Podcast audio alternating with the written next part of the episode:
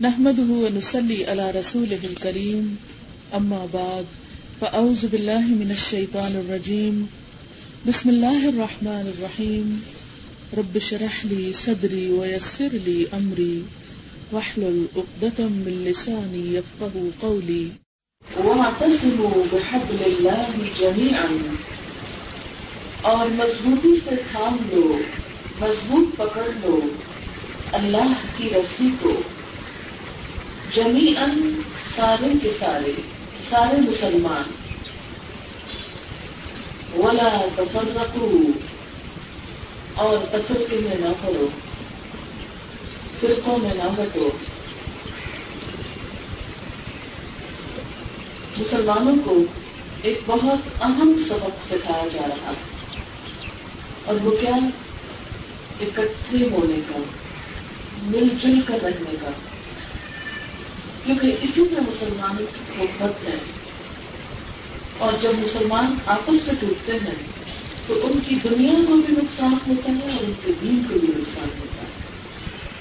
وہ کہانی سب میں پڑھ رکھی ہوگی یا سن رکھی ہوگی کہ ایک شخص مرنے والا تھا اور اس کے کچھ بیٹے تھے اس نے ان کو پاس بلایا اور لکڑیوں کا ایک مضبوط گٹھا بنا ہوا ان کو دیا کہ اس کو توڑ کر دکھاؤ۔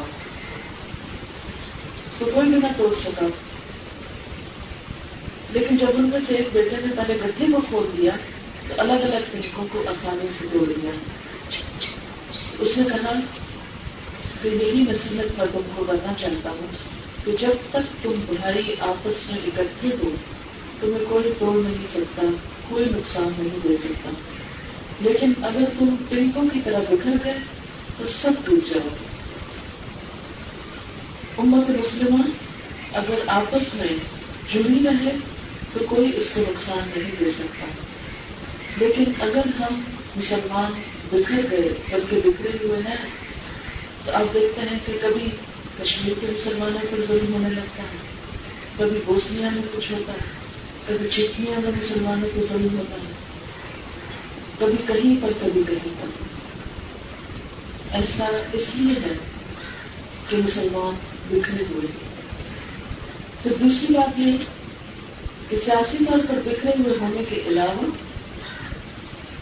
مذہبی دینی لحاظ سے بھی مسلمان بکھرے ہوئے جبکہ اللہ تعالیٰ سب کو اکٹھے ہونے کا حکم دے رہا ہے۔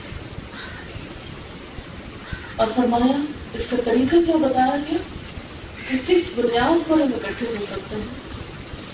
اب دیکھیں کہ دنیا کی مختلف قومیں جو ہے نا کوئی رنگ کی بنیاد پہ کرتی کسی لائٹ کی سفید کھال ہے سب کی تو وہ اکٹھے ہیں۔ کچھ لوگ زبان کی بنیاد پر اکٹھے ہو جاتے ہیں۔ کہ ہم سب انگریزی بولتے ہیں، اس لیے اکٹھے ایک ہیں۔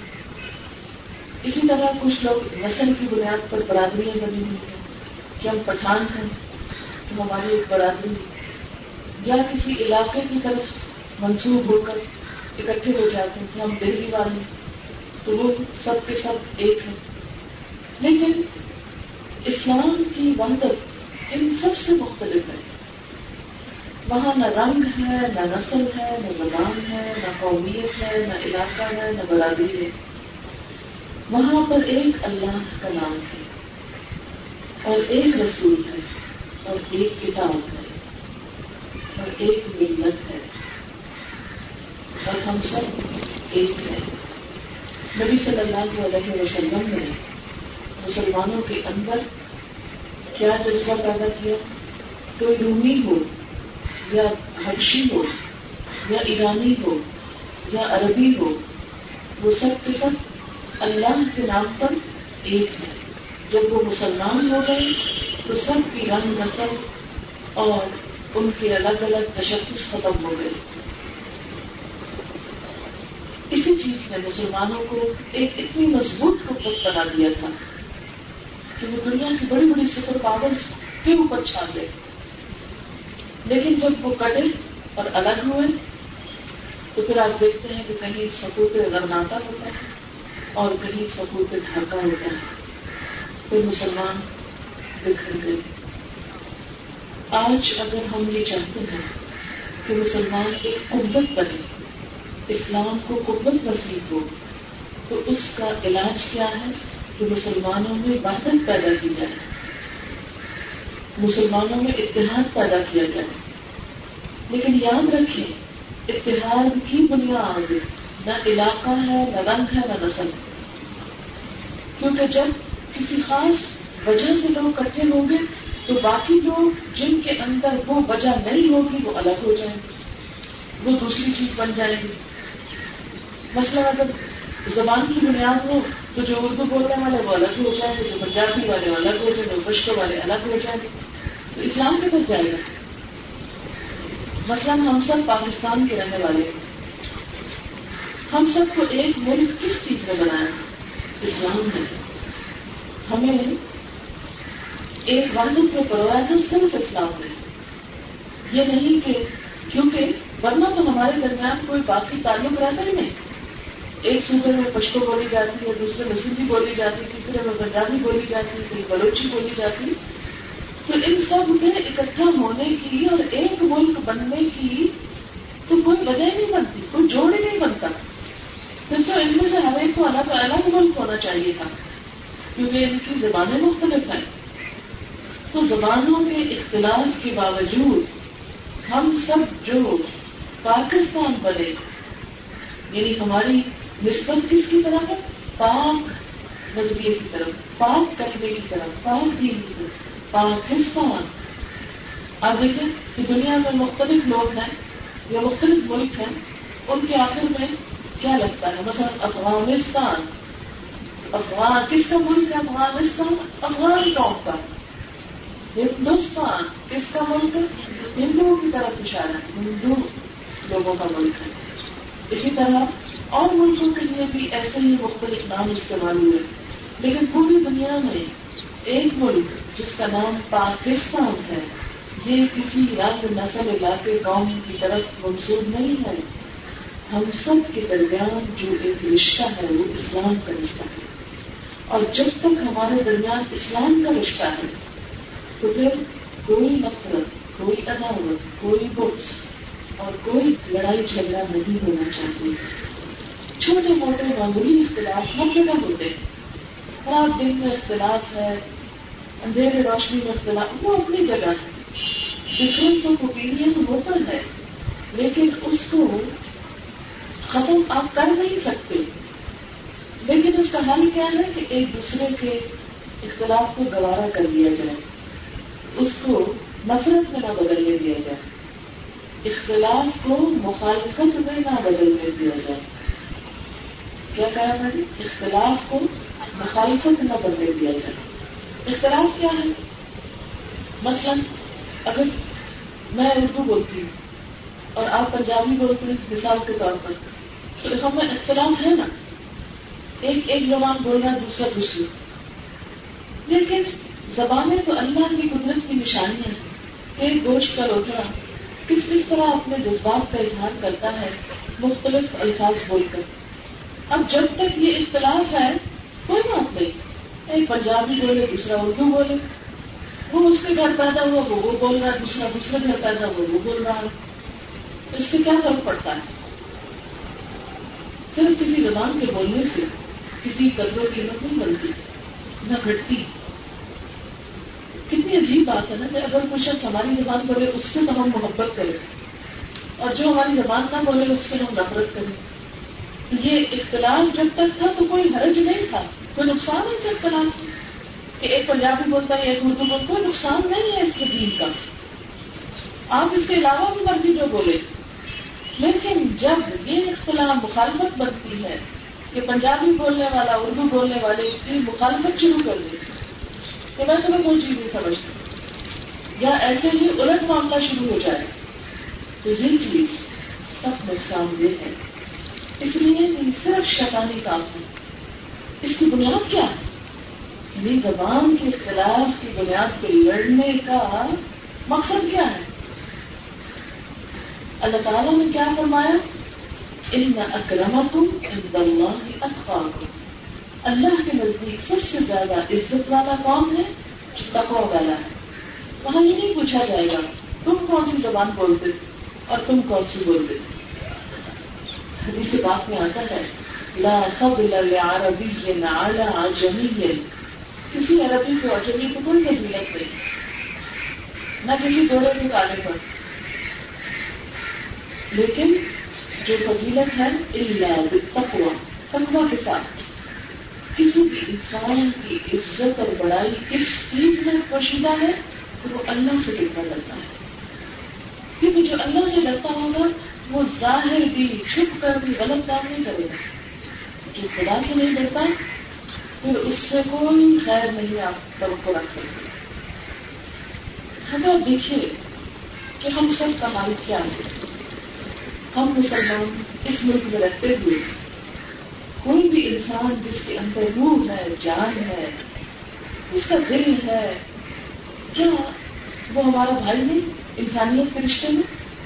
اور اس سے آگے بڑھ کر اسلام کے رشتے میں وہ ہمارا بھائی نہیں قرآن پاک کیا فرماتا ہے؟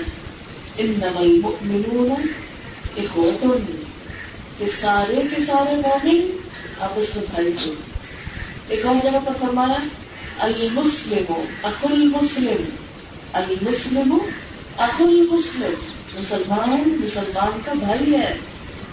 نہ یظلمہ نہ اس کو ظلم کرتا ہے۔ وہ نہ یخبلہ نہ اس کو رسوا کرتا اس کی بےزتی نہیں کرتا۔ ایک اور جگہ پر فرمایا، تم سب ایک عمارت کی طرح ہو۔ اب یہ دیکھیں کہ ایک یہ ستون ہے، ایک وہ ستون ہے۔ اب کوئی کہے کہ یہ زیادہ اہم ستون ہے اور وہ کوئی خاص نہیں، اس کو گرا دے۔ تو نہیں، ہر ایک کی اپنی اپنی جگہ اور مقام ہے۔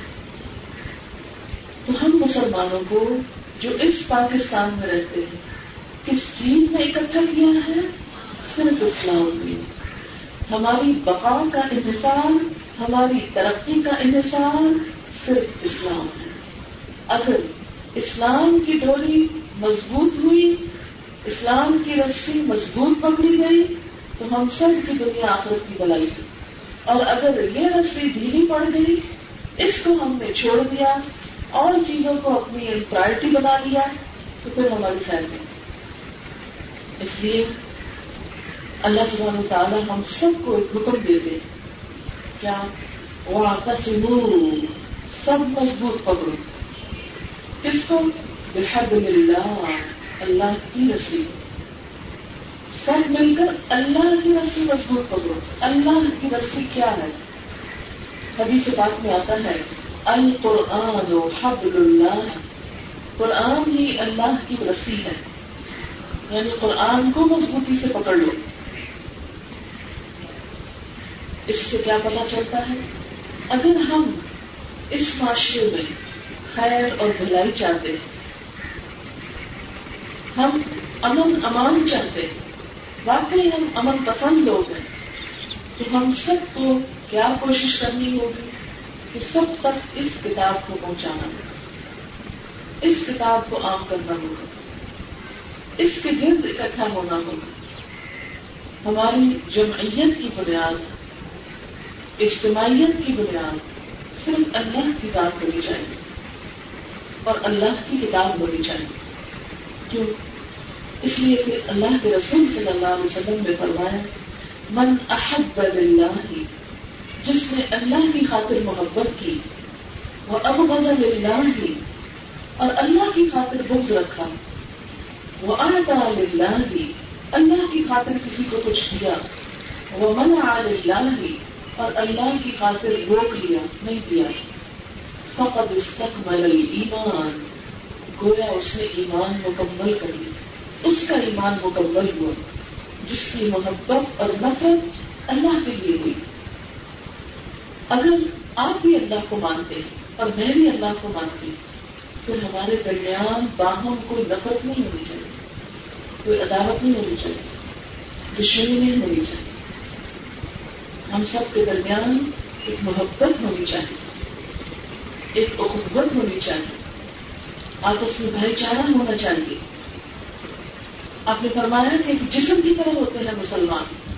اگر ایک حصے کو درد سے تکلیف ہو، تو سارا جسم اس تکلیف میں جاتا ہے۔ اس میں سر درد ہو تو آپ سو نہیں سکتے کہ میری تو آنکھیں سوئیں میں سونے لگی آنکھیں ہی متاثر ہوتی بخار ہوگا تو پورے جسم کو ہوتا کبھی ایسا نہیں ہوتا کہ پاؤں کو بخار ہو اور آپ کے ہاتھوں کو نہ ہو۔ سب کو ہو جاتا ہے۔ گویا مسلمان کہیں بھی کر پہ کہیں بھی بیمار ہو، کہیں بھی تکلیف اٹھائے، تو باقی سب کے اندر بھی تھوڑا جانا چاہیے۔ ہاں وہ غریب ہو یا امیر ہو اپنا ہو کہ پرایا ہو خون کا رشتہ ہو کہ کوئی بھی۔ سب رشتوں میں اہم رشتہ دین کا رشتہ ہے، اسلام کا رشتہ ہے۔ ہم سب اس میں پروئے ہوئے ہم سب کا فرض بنتا ہے کہ ایک دوسرے کی اسلام کرے ایک دوسرے کو بھٹکنے سے بچا لے ایک دوسرے کو گمراہی سے بچا لے اسی لیے قرآن پاک میں آتا ہے ولاسر پسند ہے زمانے کی ان نئی انسان ہے لگی حسن بے شک انسان نقصان میں ہے۔ ان لذین عام مگر وہ لوگ جو ایمان لائے وہ تباس ہو بالحق۔ ایک دوسرے کو حق کی وصیت کی وہ تباس ہو بالصبر، اور ایک دوسرے کو صبر کی وصیت کی۔ گویا، ہر شخص نقصان میں ہے جب تک یہ چار کام نہ کرے۔ کون سے؟ ایمان، نیک کام، اور صرف اتنا ہی نہیں ہم تو نیک ہے خود وقت بہت کافی نہیں تناسب بالحق جو لوگ نیک نہیں ہیں، یا جو نیکی سے دور جا رہے ہیں، ان کو بھی پکڑ کے ساتھ شامل کریں۔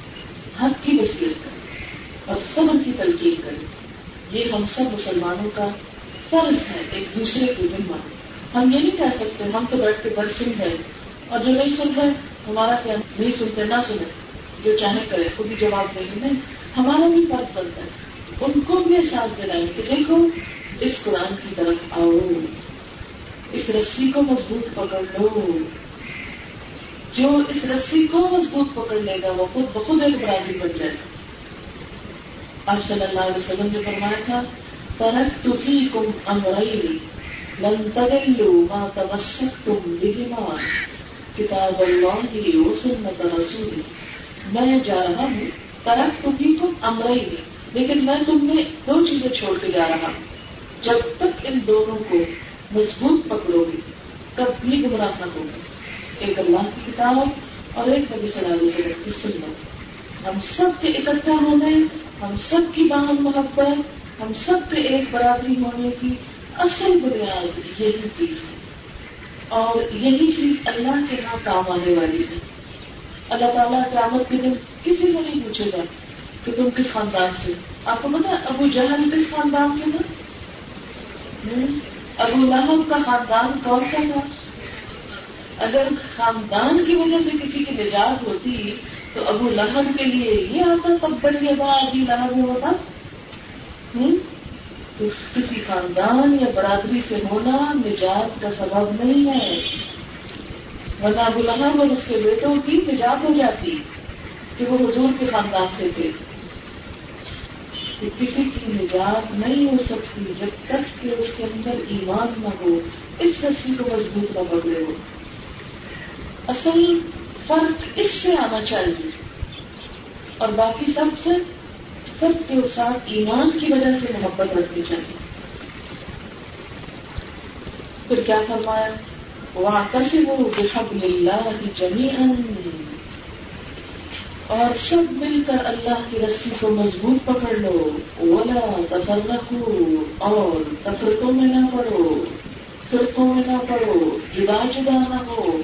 الگ الگ نہ ہو۔ پھر فرمایا، بس کرو رحمت اللہ بھی یاد کرو اللہ کی نعمت کو۔ علیکم جو تم پر ہے۔ کون سی نعمت؟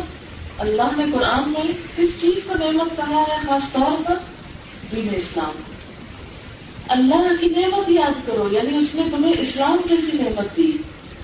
اس کو تم اس وقت جب تم دشمن ہوتے تھے۔ آپس میں ایک دوسرے کے دشمن تھے۔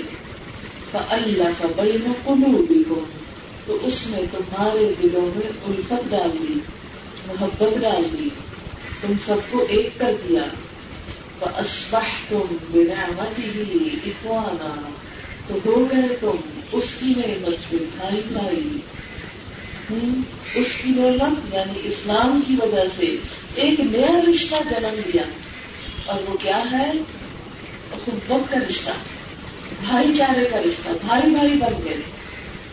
آپ سب دیکھیں کہ ہم سب یہاں جو اکٹھے ہوئے ہیں، ہمارے درمیان کوئی تعارف نہیں تھا، کوئی پہچان نہیں تھی۔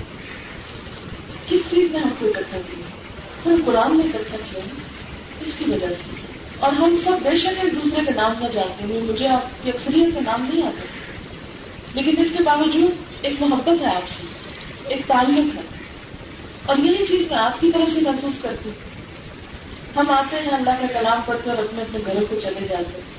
اور بعد میں بھی سوچتے کہ دل کو ٹھنڈک پہنچتی کہ شکر ہے چند گھڑیاں مل کے فضول باتوں کی بجائے اللہ کی بات کر لیں گے یہ کتنا بڑا تعلق ہے کتنا بڑا رشتہ ہے۔ اللہ کی خاطر ایک دوسرے سے محبت کرنا قیامت کے دن عرش کے سائے کرے ہوں گے۔ وہ لوگ اللہ کی واقعی پناہ میں ہوں گے۔ اب تم کہتے ہیں آؤز باللہ من الشیطان الرجیم۔ اور قیامت کے دن ایسے لوگ جو اس کے لیے کی وجہ سے اکٹھے ہوئے واقعی اللہ کے عرش کے سائے کرے ہوں گے۔ جس دن اور کوئی سایہ نہ ہوگا۔ فرمایا کہ تم تو آپس میں دشمن تھے، اور خاص طور پر مکہ والے تو مشہور تھے، اربوں کے سترہ سو جنگوں کی تاریخی ریکارڈ ملتے سترہ سو جنگوں کے نام ملتے ہیں ہر چھوٹی بڑی بات پہ لڑنے بیٹھ جاتے تھے۔ کبھی میں نسلیں رنگ، پتہ نہیں کس کس بنیاد پر آپس میں بٹے اور کٹے ہوئے تھے۔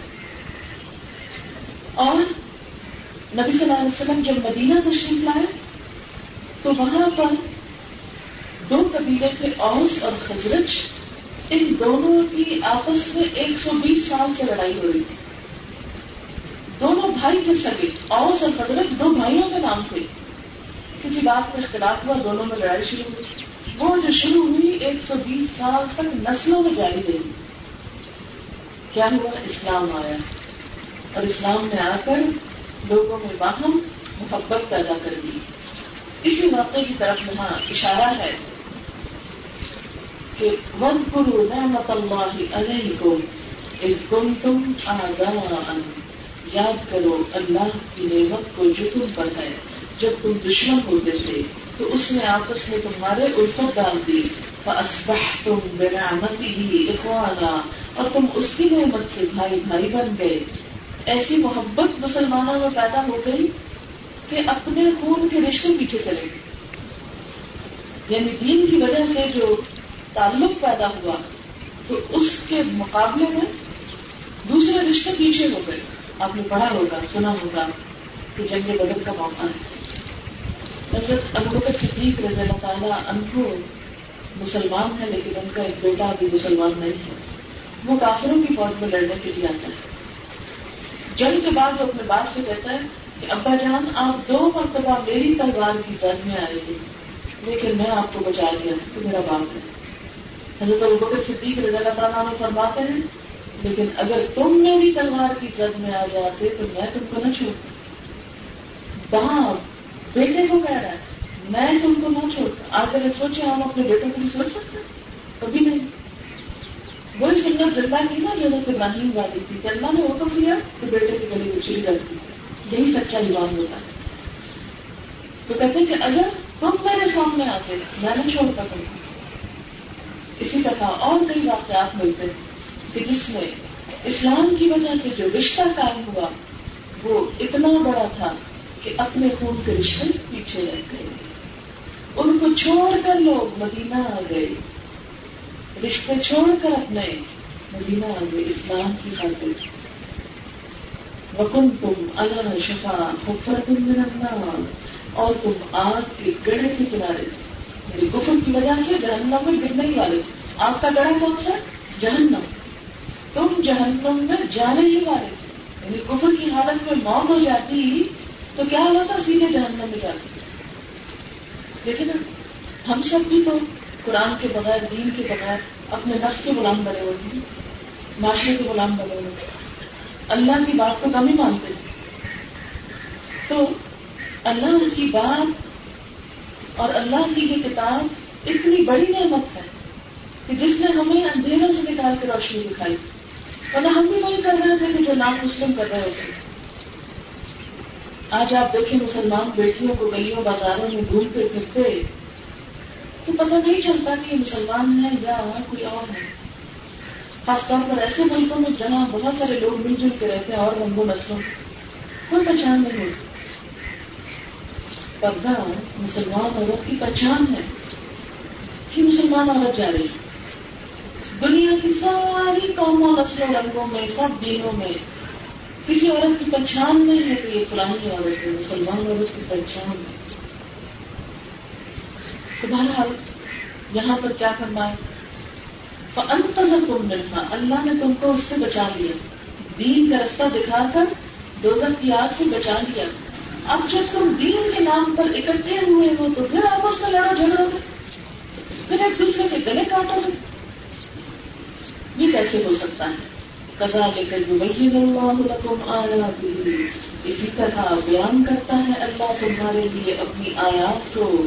لال لسن تک تاکہ تم ہدایت پاؤ، سیدھے رستے پہ آؤ۔ اور آج اگر ہم چاہتے ہیں کہ ہمارے ملک میں امن اطمینان ہو، تو اس کے لیے ہمیں بھی کیا کرنا ہوگا؟ وہاں دس ملک حبی اللہ کی ضرورت سب کو اس کتاب کے گرد اکٹھے ہونا ہوگا۔ آپ کو معلوم ہوگا، کتاب ہے تفصیل کی مارت القرآن۔ اکثر لوگوں نے پڑھی ہوگی دیکھی ہوگی، نام سن رکھا ہوگا۔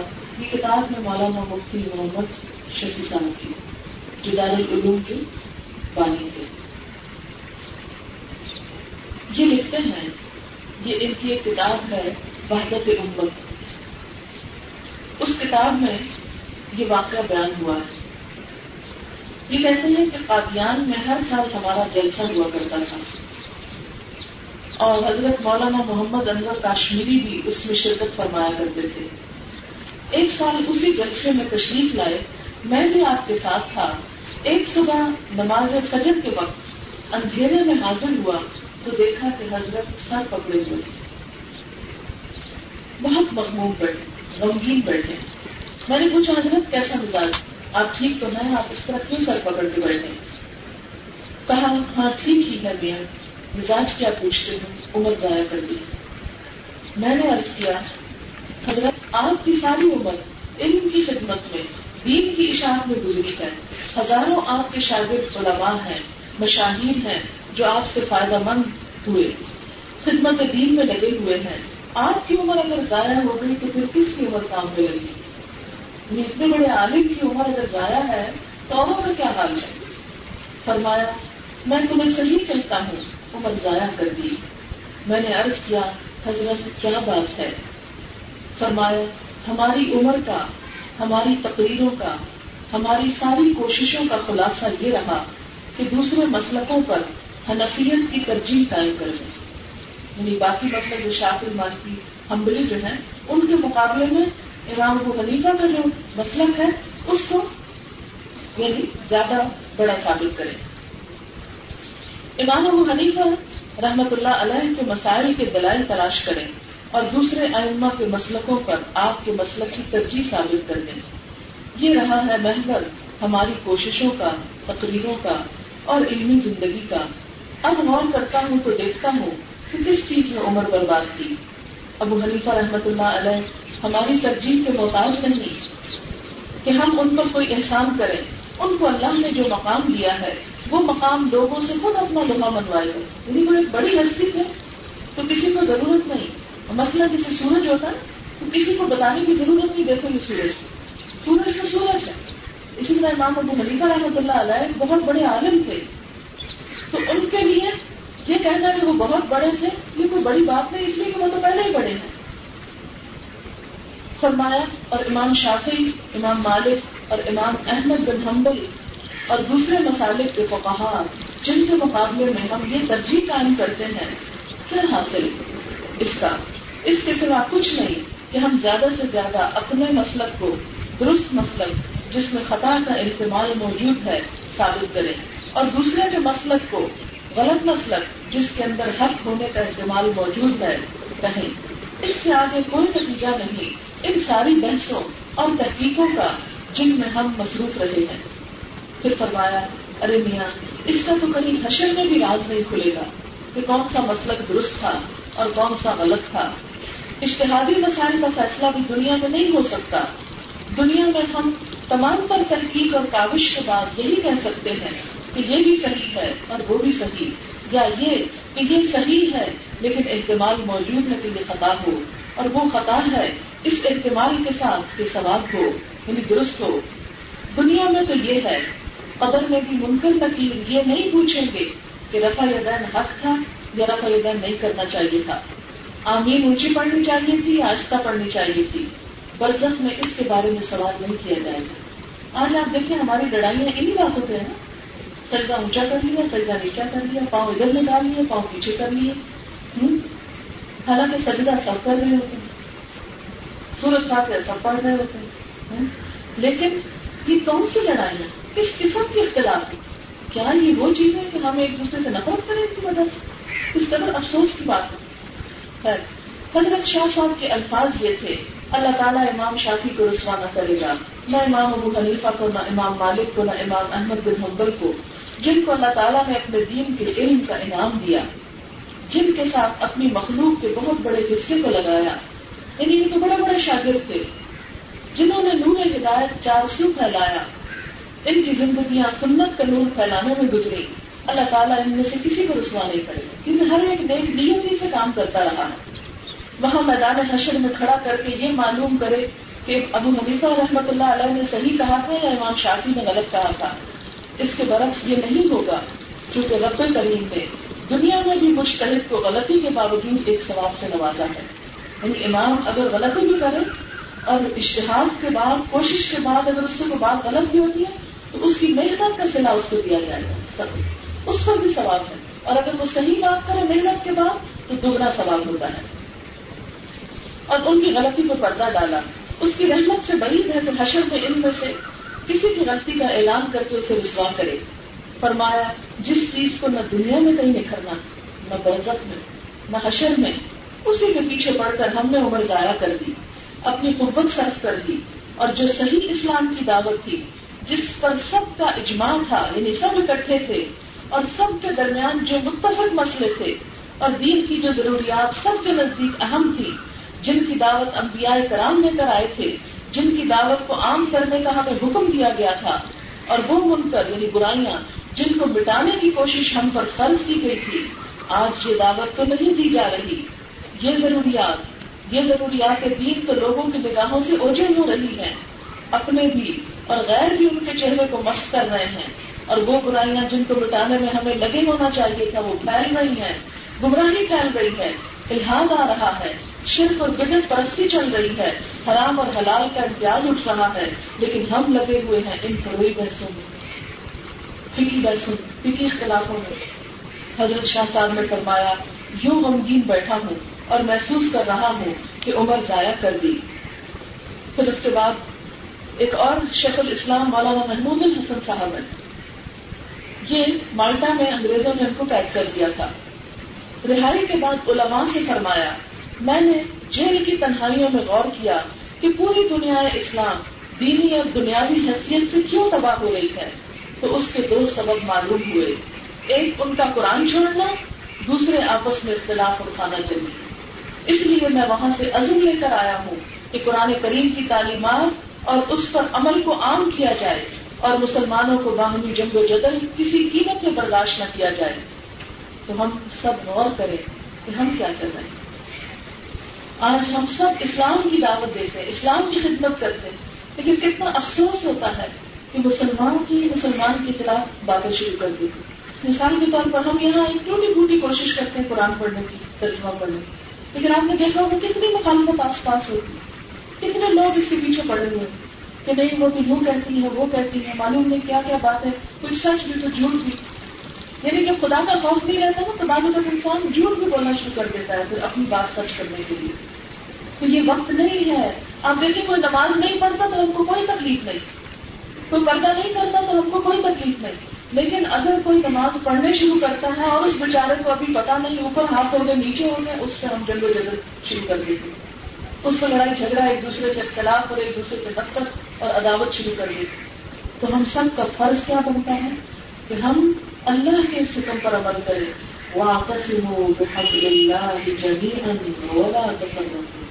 سب مل کر اللہ کی رسی مضبوط پکڑو۔